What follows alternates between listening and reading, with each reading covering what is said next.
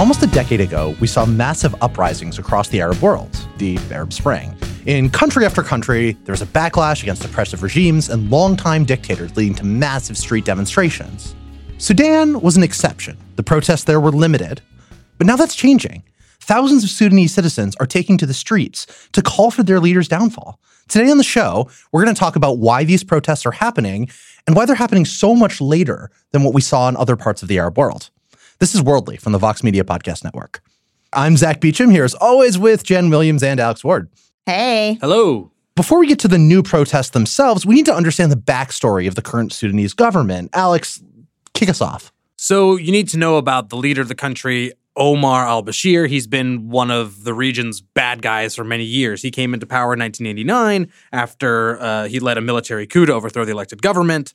And since he's been there, he shored up his power, banning political parties, you know, dissolving the parliament, taking complete control and real strict control of the press. And then actually in 1993 kind of names himself president and the leader. As part of shoring up his power, he formed an alliance with the country's powerful Islamists, and he began to push for the Islamicization of the country, instituting Muslim law, Sharia law. And part of this also included embracing radical Islamists uh, from around the world, including a young man some of you may have heard of, a guy named Osama bin Laden. Who? Yeah, that guy. So he actually invited bin Laden into the country, allowed him to set up shop there, and basically continue building his organization, the organization that would go on to become Al Qaeda. And in the 90s, the US actually attacked Sudan with the intent under President Bill Clinton of killing Osama bin Laden. Right, absolutely. And the Sudanese government also were directly involved in supporting and sponsoring the bombers who did the 1993 World Trade Center bombing. So Bashir's government was literally a direct state sponsor of terrorism for a very long time. And the crazy thing is, that's not necessarily the worst thing that they've done. You may remember the Darfur genocide, which happened in Sudan in 2003. This is a direct result of the Bashir government's policies. Like you said, in 2003, this Black African rebel group in the western region of Sudan called Darfur were basically tired of being oppressed by the Bashir government. So they launched this full on assault on the government. And to put down the rebellion, Bashir enlists the help of this brutal Arab militia known as the Janjaweed. And horrific violence ensued. And I mean, we're talking genocide. And Bashir has now actually been indicted by the International Criminal Court on multiple counts of genocide, war crimes, and crimes against humanity for what he and the Janjaweed militia did in Darfur. Probably nothing's going to happen to him, though, right? Despite the th- hundreds of thousands killed and the millions displaced. Well, as long as he holds on to power, but we'll we'll talk about that a little bit later, right? The the interesting question though is how somebody who is this terrible, like on all of these different metrics, you can describe him as probably one of the world's worst heads of state. Why didn't he get the kind of protests in the early 2010s that you saw in other Arab countries? So, a lot of it has to do with the fact that Sudan, during a lot of this time, was also fighting this massive civil war with South Sudan, which is wanting to break away, had been wanting to break away from the North for a very long time. So, the northern part of Sudan is like the mostly Muslim descendants of Arab North, and then the South is the more like Black African, Christian, and animist South. So there's this big divide, and they were fighting this really brutal civil war. And just fairly recently, there was a peace agreement, and the South Sudanese held a referendum, voted to break away and have independence. They are now their own independent country. But all of this was going on. And so if you stop to think, right, like if you're in a country that's fighting this massive civil war, that's the focus. But when that's over, when that's largely been settled, all of a sudden you start to look around and go, okay, well, we still have all these other problems that we haven't been paying attention to. And like now that that big fight is over, I don't really like you, the guy who's been leading my country.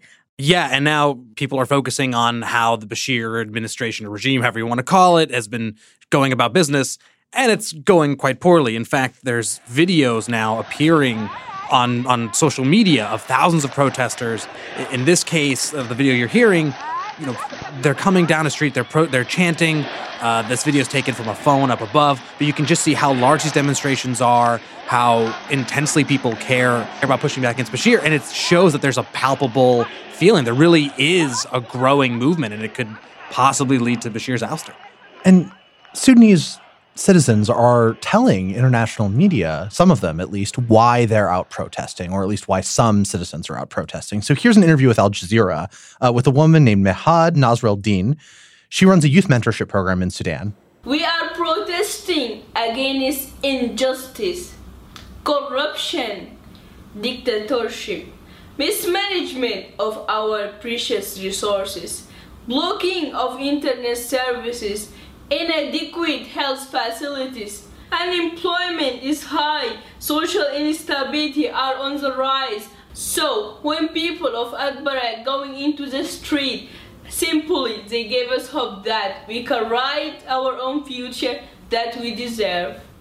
So, what's interesting here is that this was a, a, mix of both economic and political grievances. She's talking about the lack of employment opportunities, but also injustice, corruption, dictatorship, political things. Now, it's important to separate those two out because the protests initially started solely as an economic phenomenon.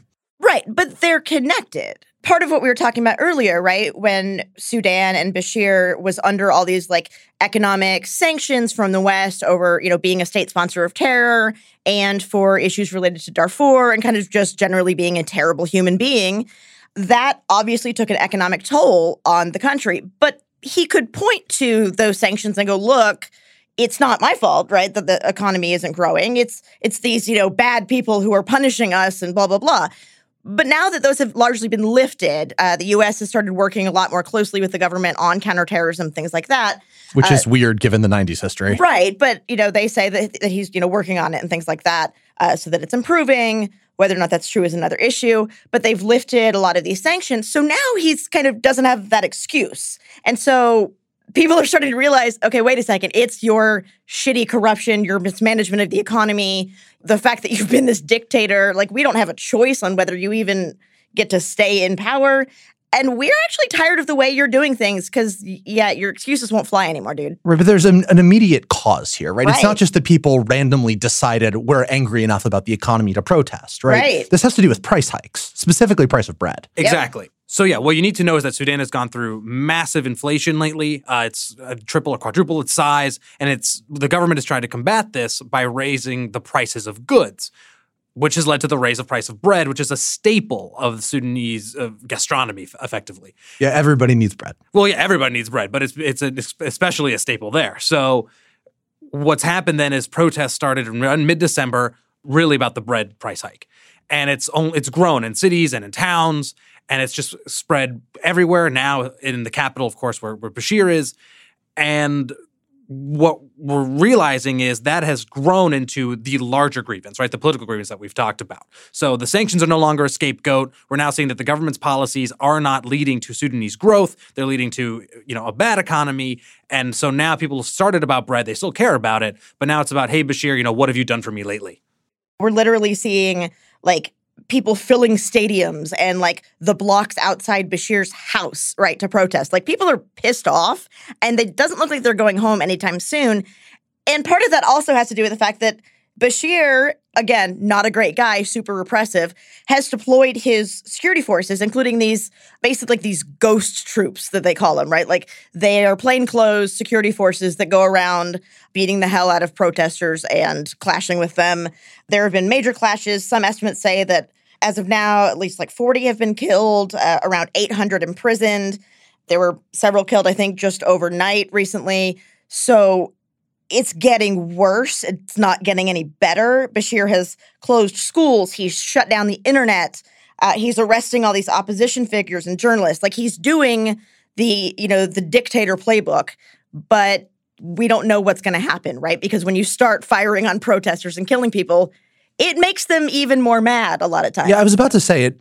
We've seen this movie before, right? We've seen mass protests, specifically mass protests in the Arab world, and we've seen governments respond with repression. But the thing is, there are multiple different possible endings. Right. And we don't know which one it's going to be, right? Like one possibility is that Bashir is just like, all right, I've had enough. But nobody thinks that's likely to happen. Right. Like the but guy, I mean, to be fair, nobody thought that would happen in Egypt. And then, you know, Mubarak, Hosni Mubarak stepped down after like 30 years in power. that's exactly why it seems unlikely Right. to me, right? Because Mubarak stepped down and he's done, he was actually put on trial. Right. Whereas, uh, you in know, Syria, for example. Assad fought and Assad is probably held on to power. Yeah, and we ended up having, you know, years long, horrifically brutal civil war that morphed into this international war. So, yeah, like it could go many different ways. He could be toppled. I mean, remember, in 1989, he himself took power in a military coup, and there was another back in the 1960s, another uprising that completely overthrew the government. So, Sudan has a history of popular uprisings that overthrow their governments, and it's entirely likely that this could be another one. Or it could be brutally repressed. And on top of that, there have been previous protests in early years about bread, about corruption, but they kind of fizzled out. There wasn't much leadership, there wasn't much organization. This time around, there's a lot of movement within sort of a workers' union. There's not really a leader of this opposition, but there is uh, some organization. Some organization. And so this is kind of leading me to the Joker's maxim, which is like this is what happens when unstoppable force meets an immovable object, which is you're seeing a lot of anger, it's only growing, and Bashir has shown no signs of leaving. And so this could possibly, as you've mentioned, Assad, like it could grow into a Syria-like situation. That genuinely bothers me right now. I, I think before we get into like the real doomsday scenarios, it- it's worth thinking about the more subtle gradations of what can happen in a situation like Right. this. And and one of them, I think, one that I've seen some experts suggest i- is that you can have a change of leadership without actual regime change. Yep. And that, in, in this case, would look like a military coup, right? The military comes in and says, We've been running this country for a long time. With your blessing, Bashir, you may have been the dictator in the past, but now you don't get to be dictator anymore. We're going to install some other general in charge of things. And that could happen. The question is how good Bashir was at something political scientists call coup proofing, Right. which is stacking your military with loyalists in order to prevent them and, and dividing them amongst themselves, playing power games with them to prevent them from effectively coordinating to launch a coup. Right. And I, I just don't know how well Bashir has played that particular game. It's also important to note that the US has previously been supportive, let's say, of opposition forces who have been interested in overthrowing Bashir. Uh, the Daily Beast has a really fantastic piece that just came out recently, an exclusive uh, with a guy who was with the CIA for a long time. And before he died recently, he talked to some Daily Beast reporters and told them all about all the times that he met with these opposition figures in Sudan and gave speeches saying, like, nod, nod, wink, wink. If you guys happen to maybe want to change power here, the US would definitely support you. So the US would probably like to see Bashir go, even though, like we said earlier,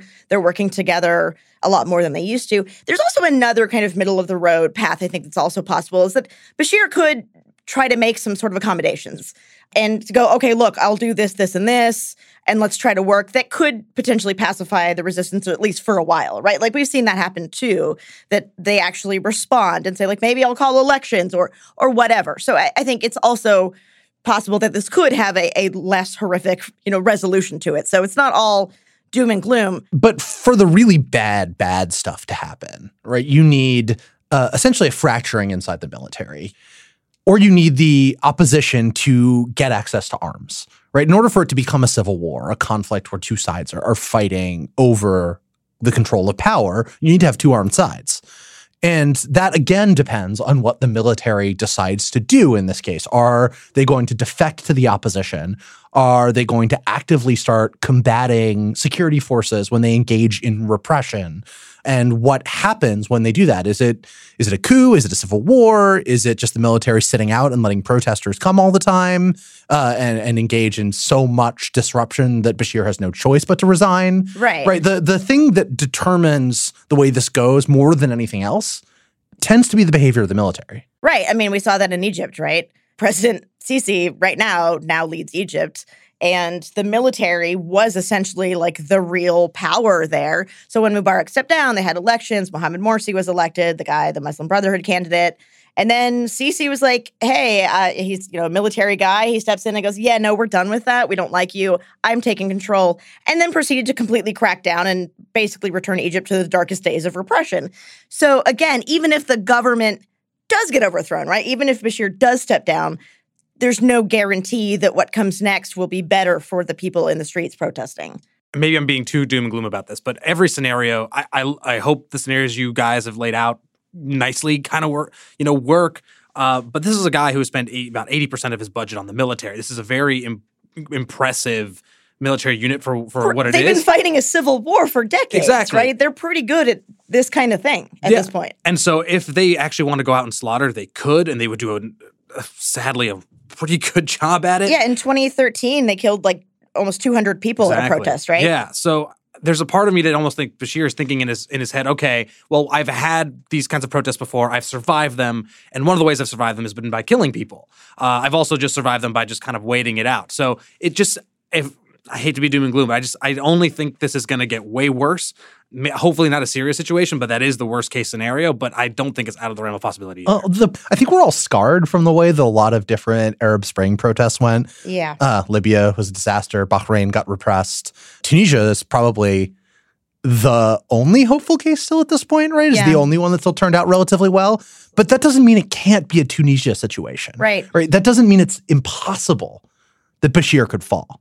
And I think we should be able to to have a little bit of hope, right? Right. And not just think about Syria, Libya, Egypt, but rather embrace the democratic promise of people going to the street to say this dictator doesn't speak for us. Right. And it, you know, remains to be seen where America comes down on this too, right? Like historically, you would think that we would be super supportive of this, but you know, when it comes to the Trump administration, who knows? So if there was anything that gives me hope out of this depressing situation, it was what Zack said, which is good on the Sudanese people for rising up in face of a brutal guy. Absolutely. So we're going to take a break.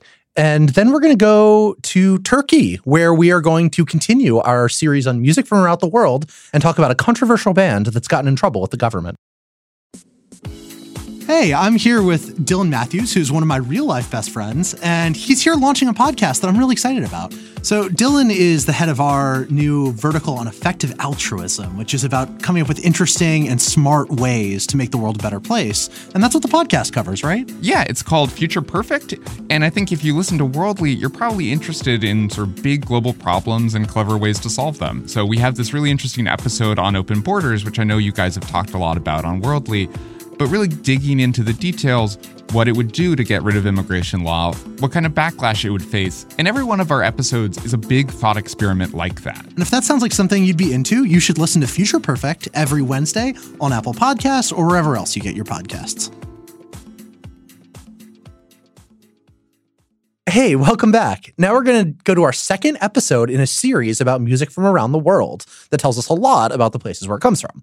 So today we're going to talk about a band that, to be really clear, we do not endorse necessarily. They're longtime sympathizers of a Marxist terrorist group in Turkey, but the government's reaction to the band over time tells us a lot about what's happening in Turkish society. So back up, Jenn, give us like the the precis of what's going on with this group. It's précis. Uh, Pray tell. so yeah, so to back up, this band is called Grup Yorum. It's G R U P Y O R U M. And they've been around since the 1980s. They have sympathies with a group called DHKPC. Now, this is a Marxist group that is considered a terrorist organization.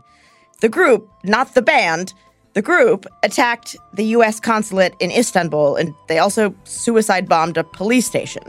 And to be clear, this band does have songs that seem to condone violence.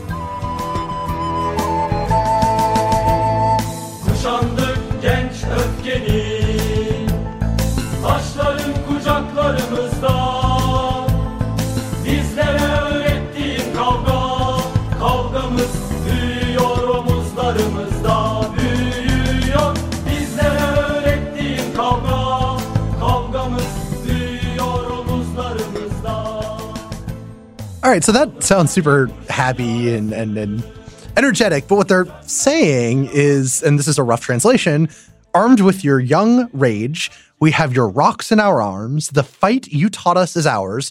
It's growing on our shoulders, growing. And, and this is really a statement that they're willing to go out and fight for the Turkish lower class, the proletariat, the suppressed people. They have sympathies with Kurdish separatists, right? This is more or less an endorsement of militant struggle, if not outright violence. Now, they've been saying things like this for decades in their lyrics, right? And it's gotten them in trouble in the past. But the past two years have been different. They've seen a concerted crackdown on the group's ability to perform. They've been arrested, a lot of members of them. Like, it's really, really serious crackdown. So have they gotten a lot more militant in recent years? Like, are they doing more open shows? Like, what's what's going on? No, Yeah, what's the deal? No, that's the weird thing is not only is the group not different in terms of their lyrics, but that is to say Grup Yorum, but the terrorist group that they're a fan of, DHKPC, has not actually become more powerful recently. In fact, it's the opposite.